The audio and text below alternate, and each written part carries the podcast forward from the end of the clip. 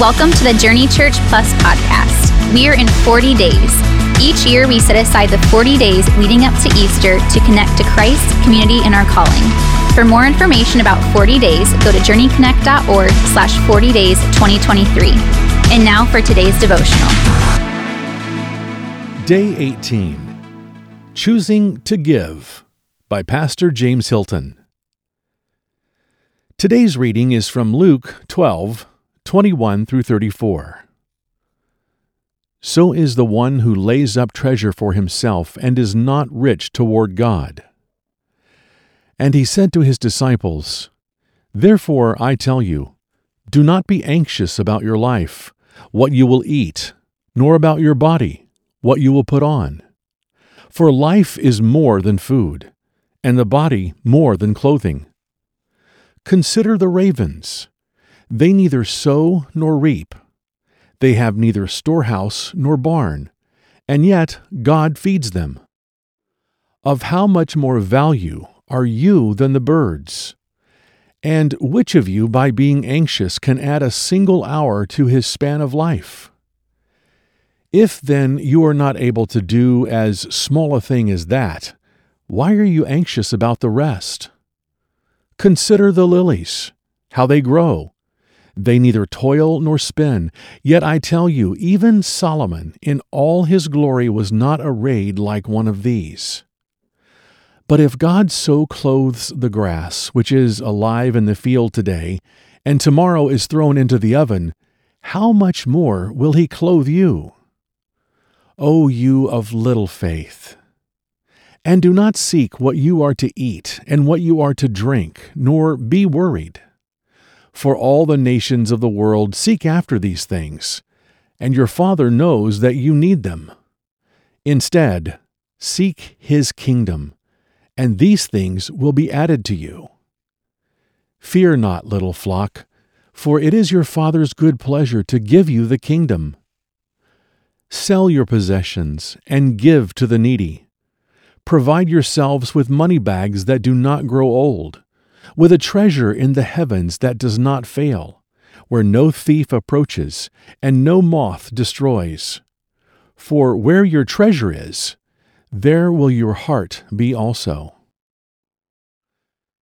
Do you know the number one topic Jesus taught on? There are roughly 38 parables that Jesus taught in the Bible. 16 of them deal with how to handle our stuff. Of the 288 verses in the Gospels, one out of every 10 refers to money. Why was Jesus so concerned about money and how we use our stuff? Because Jesus knew the way we use our stuff reveals what we really trust and value. Jesus wants us to use all that we have to love Him and love others. No one can serve two masters. Either you will hate the one and love the other, or you will be devoted to the one and despise the other. You cannot serve both God and money. Matthew 6:24. Jesus is calling us out we can have the intention of loving God and desire to serve Him, but our choices in how we use our resources reveal what is in our heart. Our decisions, not our intentions, are what ultimately determine the depth of following Jesus and reveal our trust in Him. Here is the challenging part. Does the way we use our resources reveal that we are following Jesus or following our own wants? Following Jesus is about trusting Him with everything. We make a deliberate decision that we will use all that we have and all that we are to accomplish His purposes. What keeps so many from living this way is fear. Jesus knows this about us. He knows the uncertainty we struggle with when we hear of His desire for us to sacrifice everything to follow Him. With love, He sets out to encourage us, saying, Fear not, little flock, for it is your Father's good pleasure to give you the kingdom. Luke 12:32. Jesus is tenderly trying to encourage us to live generously and give sacrificially without fear. God is our Father and King. Everything we have belongs to God. Everything from the breath we breathe, to the clothes we wear, to the money we have. This is the dividing line between those who stay standing in the crowd and those who choose to follow Jesus Christ. Do we perceive our money and resources to be God's or ours? Now, before guilt takes over and you stop listening, I want to encourage you about why this is such a big deal. The evil one loves to harass us with guilt about giving. It's his favorite trick. But we have to realize God is not angry with you in regard to giving. Jesus calls us out to give because he wants to bless us. Jesus is calling us to pursue him into greater amounts of faith and dependency by using our giving as the method of training. Think of giving as an exercise. If we show up at the gym and almost pass out after five minutes on the treadmill, we don't give up because we feel like a failure. We come back another day and keep progressing to help us become stronger. Here are some practical action steps to help you go forward in giving. 1. Understand you can't outgive God. God is a giver at heart. God does not need you to give. Through your giving, you open your life up for God to show His provision and favor. Seeing God's generosity in our lives serves as a motivation to be generous. 2. Take one step at a time. God wants us to give the first of our resources to Him. Scripture calls this a tithe, one tenth of one's income.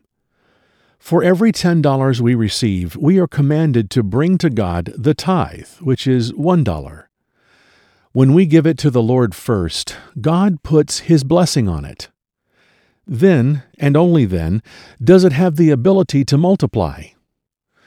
Jesus, the one who receives our tithes, is the only one who has the power to bless it, so it can multiply and provide for all that we need. I know this might feel impossible. This is where so many people just want to give up. But that is the enemy trying to keep you from the blessing of following.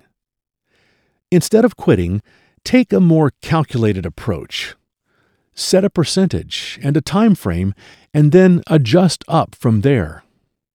Are you giving nothing right now? Maybe next month you give 1%. The next month, bump it up to 2%. In less than a year's time, you'll be at the full tithe. The percentages and the timing are between you and God. God is pleased whenever His children take any steps of faith toward Him. Don't let fear and guilt stop your progress. 3. Put God to the test.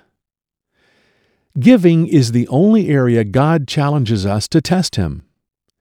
In Malachi, we get an incredible promise from God. Bring the full tithe into the storehouse, that there may be food in my house, and thereby put me to the test says the Lord of hosts, if I will not open for you the windows of heaven for you and pour down for you a blessing until there is no more need. Malachi 3:10. So what would it look like for you to honor God through giving? Does that question make you nervous? If the thought of turning everything over to God makes you a little nervous, you're not alone. But here's what I want you to remember God doesn't want to take your money, He just doesn't want your money to take you away from following Jesus.